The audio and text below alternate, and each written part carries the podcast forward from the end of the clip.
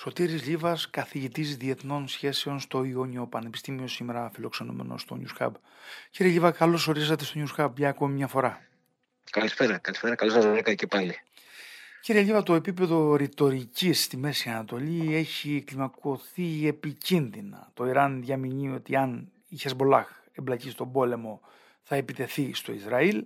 Από την άλλη, ο πρωθυπουργός του Ισραήλ, ο κ. Νετανιάρχου, λέει ότι αν εμπλακεί η Χεσμολάχ θα φέρει πλήρη καταστροφή στο Λίβανο και γενικώς υπάρχει μια τεταμένη κατάσταση και θέλω να μας πείτε μια πρώτη εκτίμηση.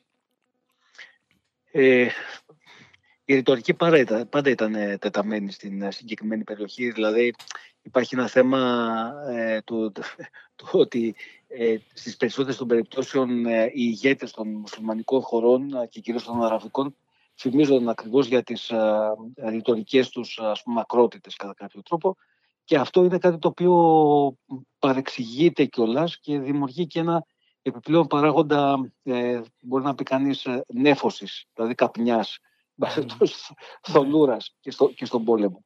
Αυτό είναι κάτι το οποίο ανάγεται στα πρώτα χρόνια της, ας πούμε, της Ισραηλινο-Παλαιστινιακής ή Ισραηλινο-Αραβικής διένεξης και πολέμου από την εποχή ε, και πριν τον Νάσερ, αλλά κυρίως κορυφώθηκε στον Νάσερ, δηλαδή αυτή η ρητορική επίδειξη ακροτήτων και όλο αυτό το οποίο συντείνει στην ε, υπόσχεση ότι δεν θα υπάρξει αύριο Ισραήλ, θα το διαλύσουμε, θα το καταστρέψουμε κτλ. κτλ. Και βεβαίως εννοείται ότι βρήκε μετά α, την απήχησή του και στον, στον λόγο του, του Αραφάτ, έναν λόγο που πολλές φορές ήταν, ε, ειδικά προς τα τελευταία χρόνια, ήταν αρκετά αντίθετος προς αυτά που έκανε ο Αραφάτ ή που ήθελε να κάνει ο Αραφάτ. Αλλά άρα θέλω να πω ότι πολλές φορές η ρητορική αποτυπώνει τις ε, εσωτερικές ζυμώσεις στο εσωτερικό αυτών των κοινωνιών ε, και ε, απηχεί ε, τον, τον λόγο του αραβικού δρόμου, των αραβικών δρόμων, της αραβικής συνοικίας των αραβικών κοινωνιών. Άρα πολλές φορές ε, την ρητορική μπορούμε να την βγάλουμε έξω ή να την λάβουμε υπόψη μας σαν ένα επιπλέον παράγοντα, ο οποίος όμως δεν είναι πάντα καθοριστικός. Δηλαδή αυτά που λέγονται ε, στην, τώρα ε, δεν είναι αυτά τα οποία απαραίτητος θα γίνουν ή αυτά τα οποία απαραίτητος θα, θα επηρεάσουν, θα επηρεάσουν τις εξελίξεις. Μάλιστα. Λέτε δηλαδή ότι ε, η, η ρητορική ας πούμε, του Ιράν, για παράδειγμα χάρη, δεν μεταφράζεται με τον ίδιο τρόπο από ότι ας πούμε, θα ήταν στη διπλωματία μιας ευρωπαϊκής χώρας ή των ΗΠΑ.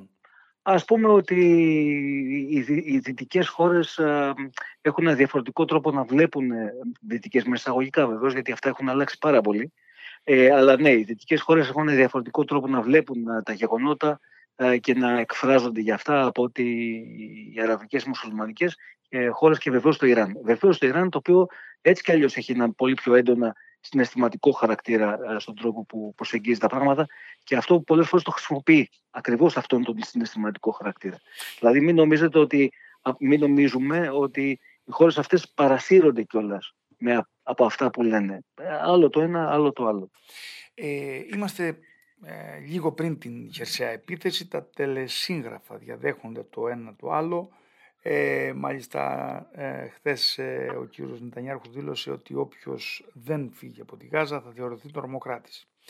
Ο Guardian όμως και ε, γενικότερα ο ευρωπαϊκός τύπος, αλλά συγκεκριμένα ο Guardian είχε ένα δημοσίευμα που έλεγε ότι η Χαμάς, η, ο, το Ισραήλ ετοιμάζεται να πέσει στην παγίδα που έχει στήσει η ναι. Χαμάς σε μια ε, χερσαία επιχείρηση και μάλιστα βάζει την προσθήκη ότι όταν πονάς ε, ή όταν έχεις τιμό δεν σκέφτεσαι καθαρά. Ποια είναι η εκτίμησή στο επιχειρησιακό επίπεδο σε αυτή την περίπτωση; Ναι, είναι, είναι, ας, ας τα πάρουμε ένα-ένα γιατί είναι τρία νομίζω τουλάχιστον παιδεία. Το ένα είναι ο, ο λόγος πάλι, δηλαδή το πώς εκφέρονται κάποια πράγματα ή πώς λέγονται κάποια πράγματα. Αυτό που λέει ο Νετανιάχου που το λέει συνεχώς το Ισραήλ δεν είναι μόνο κοβέντα του Νετανιάχου, είναι μια πάγια ας πούμε πολιτική αντιμετώπιση από την πλευρά του Ισραήλ εδώ και πολλά χρόνια δεν υπάρχουν αθώοι στη Γάζα της Χαμάς. Αυτό είναι κάτι το οποίο λέγεται συνεχώς ε, και λέγεται συνεχώς ακριβώς έναν, για ένα λόγο παραπάνω λίγο πριν τη χερσαία επιχείρηση ότι ε, στην πραγματικότητα δεν ισχύει το δίκαιο του πολέμου. Εφόσον οι, οι άνθρωποι εκεί πέρα είναι όλοι εμπολέμοι. Δεν υπάρχουν αθώοι στη Γάζα της Χαμάς. Βεβαίως αυτός ο τρόπος εκφοράς και αυτή πούμε, η αναφορά της ε, Ισραηλινής κυβέρνησης και ιδίως του Νετανιάχου τώρα αντιστοιχεί σε έναν τρόπο αντιμετώπισης από την πλευρά της Χαμάς που λέει ότι ε, δεν κάναμε κλίματα πολέμου στην επίθεσή μας ε, την, πριν δύο εβδομάδες ε, του Σαββάτου ε, γιατί οι, οι έπικοι δεν είναι άμαχοι. Άρα όταν πάμε και σκοτώνουμε και επιτιθέμεθα σε γυναικόπαιδα ή σε ε, άοπλους ανθρώπους οι, οι οποίοι είναι έπικοι όμως, δεν είναι άμαχοι. Άρα και εμείς δεν έχουμε κάνει εγκλήματα πολέμου. Αυτό είναι το, το ένα. Το δεύτερο, ε, δεύτερο κομμάτι, αν το ξεχωρίζω ε, καλά, ε, της ερώτησής σας, έχει να κάνει με αυτές τις, τις παγίδες. Βεβαίως εννοείται δεν μπορούμε να ξέρουμε από πριν τι έχει ετοιμάσει η Χαμάς στην, στον Ισραηλινό στρατό, αλλά εννοείται ότι έχει ετοιμάσει και βεβαίως η Χαμάς, το ξαναλέμε, ε, δεν είναι η Χαμάς που ήταν πριν από μερικά χρόνια. Η Χαμάς έχει ε, εκπαιδευτεί, έχει εκπαιδευτεί πολεμώντας σε διάφορα ε, πεδία μαχών, έχει πάρει εννοείται μαθήματα από τη Χεσμολάχ και εννοείται ότι θα χρησιμοποιήσει αυτά τα περίφημα τούνελ με έναν τρόπο παρόμοιο με αυτό που είχαν χρησιμοποιηθεί στον πόλεμο του 2006 στο Λίβανο, στο Νότιο Λίβανο, από την Χεσμολάχ, όπου ε, οι Ισραηλοί πραγματικά είχαν σοκαριστεί και αυτός ήταν ένας λόγος για τον οποίο ας πούμε ότι κατά κάποιο τρόπο σε μεγάλο βαθμό είχε αποτύχει η επιχείρηση τότε του Ισραηλινού στρατού. Περιμέναν άλλα πράγματα, περιμέναν να αντιμετωπίσουν τους συνήθεις μεσαγωγικά κατσαπλιάδες της Χεσμολάχη ε, του Λιβάνου, γενικώς τους Άραβες, έτσι όπως αντιμετώπισαν και βρεθήκαν ένα προ τρομακτικών εκπλήξεων με όλη αυτή την τεχνολογία που είχε ε, η Χεσμολάχ και που έχει περάσει ε, και στα χέρια της ε, Χαμάς. Ε, τεχνολογία από την Ρωσία, ρωσική, η οποία έχει έρθει στην Χεσμολάχ και στη Χαμάς μέσω του Ιράν. τεχνολογία ακρόασης, όλα αυτά τα οποία σπάνε τους κώδικες επικοινωνίας του Ισραηλινού στρατού, τούνελ από τα οποία θα μπορούν να χτυπήσουν από πίσω τα Ισραηλινά τάγκς και νομίζω ότι έχουν δείξει σε μία-δύο των περιπτώσεων και με την εξαιρετικά συγκροτημένη επιχειρησιακή τους τεχνική την, το προηγούμενο πριν από δύο ε, εβδομάδες το Σάββατο στην επίθεση, αλλά και σε κάποια χτυπήματα που έχουν κάνει ότι πια μιλάμε για μια πολύ διαφορετική Χαμάς. Το τρίτο, ε, για θυμίστε μου την τελική, το τελικό ναι. κομμάτι που είπατε σε σχέση με την Guardian. Το, το, το, αυτό που λέει ο Guardian, πούμε, και θέλω να σταθούμε λίγο σε αυτό, λέει ότι όταν πονάσει, όταν έχεις θυμό, δεν σκέφτεσαι καθαρά. Α, ναι, ναι, μπράβο, μπράβο, μπράβο. Είναι αυτό, μπράβο. Ε, είναι αυτό ουσιαστικά το οποίο ε, διακρίνει κανείς ε, ακόμα και στα λόγια του Biden. Ε, το λέει ο Biden, το είπε ο Biden αρκετές φορές, Βεβαίως μπορεί κανείς να επιλέξει να μην το ακούσει ή να μην το δει ή να πει ε, ε, απλώς είναι αυτά που λένε οι Αμερικάνοι, τα λένε, δεν είναι ακριβώς έτσι. Και οι Αμερικάνοι, γενικώς η Αμερικανική εξωτερική πολιτική προτιμάει να μιλάει ε, με Ισραηλινούς ηγέτες οι οποίοι είναι, έχουν ένα πιο φιλελεύθερο προφίλ. Δηλαδή, σίγουρα προτιμούσαν να μιλούν ε, με τον Πέρες, με τον Ράμπιν ή με πολιτικούς οι οποίοι ε, δείχνουν μια διαλλακτικότητα. Μια μικρή διαλλακτικότητα, έστω μια διαλλακτικότητα.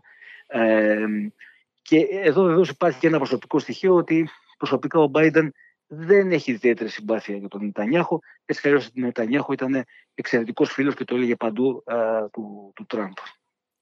Ο Biden λοιπόν ε, το είπε και το επανέλαβε και το είπε και στη Γερουσία και το είπε ε, και στην, στο Ισραήλ ε, μιλώντας με τον Νετανιάχο ότι αυτό που προέχει είναι να διαχειριστείτε τη δίκαιη οργή σας. Η έμφαση εδώ πέρα δεν είναι στο δίκαιο η οργή, αλλά στη διαχείριση. Και μάλιστα είπε ότι και εμείς κάναμε τέτοια λάθη μετά την 11η Σεπτεμβρίου και αυτό μας οδήγησε σε εξαιρετικά δυσάρεστες καταστάσεις. Υπάρχει μια ένταση, υπάρχει μια πίεση ως προς τον τρόπο διαχείρισης. Το λένε συνεχώς οι Αμερικάνοι, οι Ευρωπαίοι δεν το λένε, αλλά υπάρχει ένα τέτοιο, μια τέτοια κατάσταση. Βεβαίως η Ισραήλ από την άλλη μεριά και η Ισραηλινή κυβέρνηση πρώτον είναι όμοιρος εννοείται των συμμαχιών της με τα ακροδεξιά κόμματα και βεβαίως επίσης είναι όμοιρος ε, μιας κατάστασης στην οποία ξέρει ότι το δυνατό της χαρτί, δηλαδή την ασφάλεια, την έκαψε. Την έκαψε με τα λάθη που έκανε α, στο, στη μη πρόβλεψη ουσιαστικά της επίθεσης, στην υποτίμηση του κινδύνου. Άρα αυτή τη στιγμή ε, έχει ένα τεράστιο πρόβλημα εσωτερικής νομιμοποίησης. Οικονομικά το Ισραήλ δεν πάει πολύ καλά, δεν πάει ιδιαίτερα καλά στα θέματα δικαιοσύνης και διαφθοράς εννοείται παίρνει βαθμό κάτω από, το, κάτω από τη βάση. Άρα το δυνατό της χαρτί, όταν έχει κάψει και το δυνατό της χαρτί που είναι η ασφάλεια, καταλαβαίνετε ότι η μόνη της αντίδραση είναι δυστυχώς να υπερβεί τα όρια και να δείξει ότι αντιδρά με έναν τρόπο ο οποίος είναι ανάλογος της επίθεσης που δέχτηκε βεβαίως έχει υπερβεί ήδη όλα τα, όλα τα όρια α, της άμυνας. Ε, με αυτό τώρα το τελευταίο που λέτε, που παρουσιάζεται λίγο έτσι την πολιτική γεωγραφία στο Ισραήλ, μου δίνεται την λαβή να ρωτήσω το εξής. Θεωρείτε ότι και από τη μια και από την άλλη πλευρά έχει αλλάξει ε, προς το χείρον πολιτική φύση των πραγμάτων, δηλαδή ε, το Παλαιστινιακό ζήτημα επί Γιασέρ Ραφάτ είχε μια ε, πολιτική, μια σοσιαλιστική υφή, ενώ τώρα αυτό που βλέπουμε με τη Χαμάς είναι μια Ισλαμοποίηση, αλλά και από την άλλη, η, η, αυτό που είπατε τώρα, ας πούμε, ότι υποχρεώνεται να κυβερνήσει με, ο Νετανιάρχου με ε, υπερορθόδοξους Εβραίους και με ακροδεξιά στοιχεία, λέτε ότι κάνει πιο επικίνδυνο το, το θέμα της επίλυσης; Αυτό εννοείται.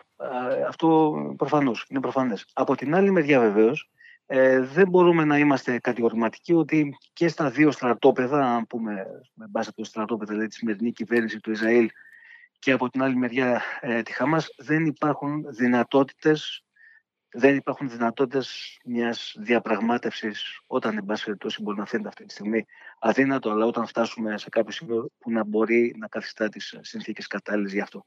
Ε, έτσι κι αλλιώς, αυτή τη στιγμή ε, υπάρχει μια έστω περιορισμένη συγκυβέρνηση με ένα κόμμα ε, το οποίο δίνει μια, μια εικόνα πιο φιλελεύθερο προφίλ ε, στο Ισραήλ και από την άλλη μεριά η Χαμάς θα ήταν λάθος να την ε, βλέπαμε και να την απορρίπταμε ε, εντελώς ε, ως ε, ένα ακραίο τρομοκρατικό προφανώς είναι μια τρομοκρατική οργάνωση, δεν το συζητάμε αυτό το πράγμα η επίθεση έχει αυτά τα χαρακτηριστικά. Όμως από την άλλη μεριά είναι και μια πολιτική οργάνωση η οποία διοικεί τη Γάζα εδώ και πάρα πολλά χρόνια έχει πολιτικό ρόλο και στην Δυτική Όχθη είναι ε, ένας πολιτικός οργανισμός ο οποίος έχει μέσα και το στοιχείο της πολιτικής διαπραγμάτευσης, το οποίο μάλιστα το, το ριζώνει σε θρησκευτικά στοιχεία. Ανάγοντας από τον προφήτη Μωάμεθ τη δυνατότητα, ακόμα και αν κανείς πολεμάει με έναν εχθρό τον οποίο θέλει να καταστρέψει, ε, να παραμένει σε μια κατάσταση εκεχηρίας, μακραίωνης ακόμα πολλές φορές ε, εκεχηρίας της λεγόμενης χούντνα.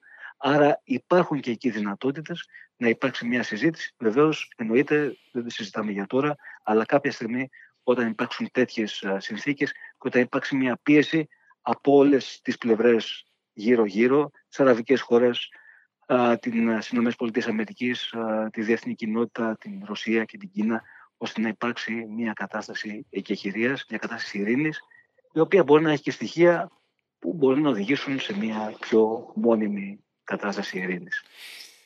Πριν ε, την ε, χερσαία επίθεση, ε, θέλω, θέλω να μείνουμε λίγο στο θέμα της, ε, της επέμβασης της χερσαίας. Ε, αυτή τη στιγμή ε, περιμένουμε την εξέλιξη, αλλά υπολογίζουμε τι θα δούμε από εδώ και μπρος σε, σε, αυτή την, σε αυτές τις ενέργειες. Θα δούμε σίγουρα ε, εικόνες που θα έχουν αποτρόπαια έτσι, εγκλήματα έτσι όπως φαίνεται. Αυτό τώρα πώς θα επηρεάσει τις αραβικές κοινωνίες κατά πρώτον και πώς αυτές με τη σειρά τους θα επηρεάσουν τις ηγεσίες τους γιατί θα βλέπουν ομόδοξούς τους να σκοτώνονται τζαμιά ε, ήδη βλέπουμε και γκρεμίζονται και έχουμε ας πούμε, ναι. ένα παράδειγμα, ε, για να απαντήσετε συνολικά, ας πούμε αυτό το, το παράδειγμα της Αιγύπτου με τον Αλ που από κάτω ε, οι κοινωνίες, ε, η κοινωνία είναι διαφορετική με την επιρροή που έχει από τους αδέλφους μουσουλμάνους. Ε, να, να ξεκινήσω με έναν διαφορετικό τρόπο, δεν θα απαντήσω κατευθείαν για τις αραβικές κοινωνίες, θα το πάρουμε λίγο διαφορετικά. Ε, πριν από χρόνια, ε, πριν από κάποια χρόνια, ε, οι, οι Ισραηλινές υπηρεσίες ασφάλειας όταν έθεταν α, τις προτεραιότητες αντιμετώπισης κινδύνων ασφαλείας, δηλαδή έλεγαν ποιες είναι, ποιες είναι οι μεγαλύτεροι κίνδυνοι ασφαλείας για το Ισραήλ, ε, βάζανε τη Χαμάς πρώτη, δεύτερη τη Χεσμολάχ και τρίτο το διεθνές δίκαιο, το λεγόμενο lawfare. Δηλαδή lawfare τι είναι, η εργαλειοποίηση του διεθνούς δικαίου για να α, πληγεί η διεθνής εικόνα ή το κύρος ή η προβαλλόμενη ηθική ανωτερότητα του Ισραήλ. Φανταστείτε, πριν από αρκετά χρόνια αυτό. Φανταστείτε λοιπόν τώρα, φανταστείτε τώρα που υπό το κράτος αυτό που είπαμε, της οργής, του θυμού, του ότι δεν έχουν άλλες επιλογές, ε, έχοντας βομβαρδίσει ανηλαίως επί τόσες μέρες ε, τη Γάζα, ετοιμάζονται να μπουν και να εννοείται ε, να κάνουν αυτά τα οποία θα κάνουν. Άρα ε, εννοείται ότι η εργαλειοποίηση τους διεθνούς δικαίου θα γίνει εδώ πέρα σε πολύ, θα φτάσει σε πολύ μεγαλύτερα επίπεδα και προφανώς θα πληγεί σε πολύ μεγαλύτερο βαθμό το κύρος του Ισραήλ και η προβολή της εικόνας της σαν μιας χώρας δημοκρατικής η οποία τηρεί τον νόμο του πολέμου ή τηρεί τα, της, την αναλογία στην επίθεση και την άμυνα. Αυτή λοιπόν η αποτύπωση της εικόνας θα προβληθεί ε, όχι μόνο στις, ε, διεθνείς, στις αραβικές κοινωνίες, ε, θα προβληθεί παντού και θα έχει αποτελέσματα και θα έχει συνέπειες ε, παντού σε όλες τις κοινωνίες. Δηλαδή, ήδη έχουμε παρακολουθήσει κάποιες επιθέσεις Ισλαμοφοβικές στις ΗΠΑ ε, με φόνο ενός μικρού παιδιού από το γείτονά τους.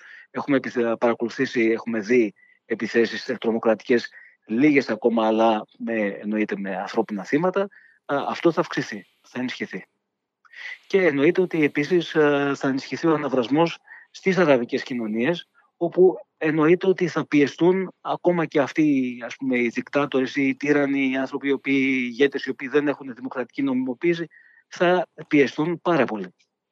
Γιατί στην ουσία ένα αρκετά μεγάλο μέρος ευθύνης για την κατάσταση ε, βαραίνει και αυτούς. Γιατί για ένα μεγάλο χρονικό διάστημα το θέμα της Γάζας είχε ξεχαστεί. Το θέμα της κατάστασης εκεί είχε ξεχαστεί. Το Παλαιστινιακό είχε μπει κάτω από το χαλί, ενώ συζητούσαν με το Ισραήλ σχεδόν όλοι, εμέσως ή αμέσως, για να πάνε προς μια κατάσταση ειρήνης ή να κάνουν εμπορικές και οικονομικές συμφωνίες. Άρα εννοείται ότι θα υπάρξει πολύ μεγάλη πίεση. Και αυτή η πίεση θα αρχίσει να ανεβαίνει προς τα πάνω. Ήδη χώρες σαν την Ιορδανία, σαν την Αίγυπτο, τονίζουν το ότι δεν μπορούμε να συζητάμε για εκδίωξη για μια δεύτερη Νάκμπα ή τρίτη Νάκμπα, αν βάλουμε και αυτή του 1967, δηλαδή εκδίωξη, εξελιζωμό των Παλαιστινίων από την περιοχή ε, και εμείς βεβαίως δεν θα τους δεχθούμε, δεν θα τους πάρουμε πίσω. Και εννοείται ότι θα υπάρξει πολύ μεγάλος αναβρασμός και στο Νότιο Λίβανο με τη Χεσμολάχ και στην Δυτική Όχθη όπου βεβαίως ο Μαχμούντα Αμπάς πλέον δείχνει ότι είναι τελείως ανήμπορος και λόγω ηλικίας και λόγω βεβαίως συγκεκριμένων χαρακτηριστικών. Θα κλείσουμε, οδεύοντας προς το τέλος, θέλω να κλείσουμε με Τουρκία. Πυκνώνουν τα δημοσιεύματα στα φιλοτουρκικά μέσα μαζικής ενημέρωσης που κατηγορούν την Ουάσιγκτον ότι ευθύνεται για την περαιτέρω ανάφλεξη επειδή εξοπλίζει το Ισραήλ χωρίς φιδό, το ενισχύει με τη στρατιωτική παρουσία και μια ερώτηση που την κάνω σε όλους τους ε, συνομιλητές που έχω στο θέμα αυτό είναι ποια θα είναι η επόμενη μέρα ιδιαίτερος για την Τουρκία που ε, βάλει ευθέως και κατά των ΗΠΑ και κατά του Ισραήλ και έχει φιλοξενήσει και τη Χαμάς. Η επόμενη μέρα γιατί; Έχουμε τα F-16, τη σύνοδο του ΝΑΤΟ, τον ενεργειακό σχεδιασμό που ε, πριν από ένα χρόνο περίπου ε, προσπαθούσαν να περάσουν τους αγωγούς από τουρκικό έδαφος ε, και με όλο αυτό ε, αν τυχόν και επειδή ο ενεργειακός σχεδιασμός θεωρώ ότι είναι κάτι πολύ σπουδαίο παρόλες τις τεχνικές δυσκολίες ή το κόστος, ο Eastmed βγει από το ντουλάπι. Εντάξει, είναι γνωστό αυτό. Αυτό το ξέρουμε ε, πολλά χρόνια. Η Μπασχατός είναι μια πάγια, μπορεί να πει κανείς, πολιτική της της Τουρκίας. Η Τουρκία δεν μιλάει για τώρα ποτέ, μιλάει για την επόμενη μέρα. Και ουσιαστικά ανακατεύεται σε τσακωμούς οι οποίοι μπορεί να πει κανείς ότι δεν την αφορούν ιδιαίτερα ή ε, δεν εμπλέκεται ιδιαίτερω ε, μιλώντας εμέσως για τον εαυτό της πάντοτε. Εννοείται αυτό. Άρα αυτό το οποίο πάει να κάνει αυτή τη στιγμή ε, είναι να θέσει κάποιες προϋποθέσεις για ε, τον, την, το ρόλο της ε, στην, ε, στην επόμενη μέρα. για τον πιθανό της ρόλος σαν διαπραγματευτή ή μεσάζοντα όταν ξεκινήσουν κάποια στιγμή οι συνομιλίες.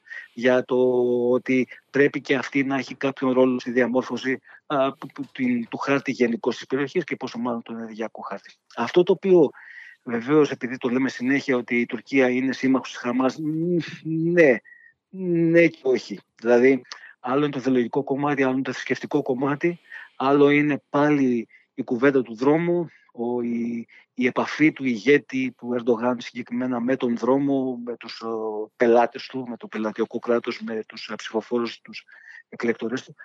Και είναι τελείως διαφορετική η πραγματική πολιτική. Ε, η Τουρκία είχε αρχίσει πάλι να έχει εξαιρετικές σχέσεις με το Ισραήλ. Ε, είχε ανέβει πάρα πολύ ο τουρισμός, είχαν ανέβει πάρα πολύ οι εμπορικές συμφωνίες ε, με το Ισραήλ. Ε, και αυτό το που είχε δείξει μια έρευνα πριν από λίγο καιρό είναι ότι ήταν ότι είχε ανέβει πάρα πολύ και η, η εκτίμηση της, της τουρκικής κοινωνίας προς το Ισραήλ και τους Ισραηλινούς.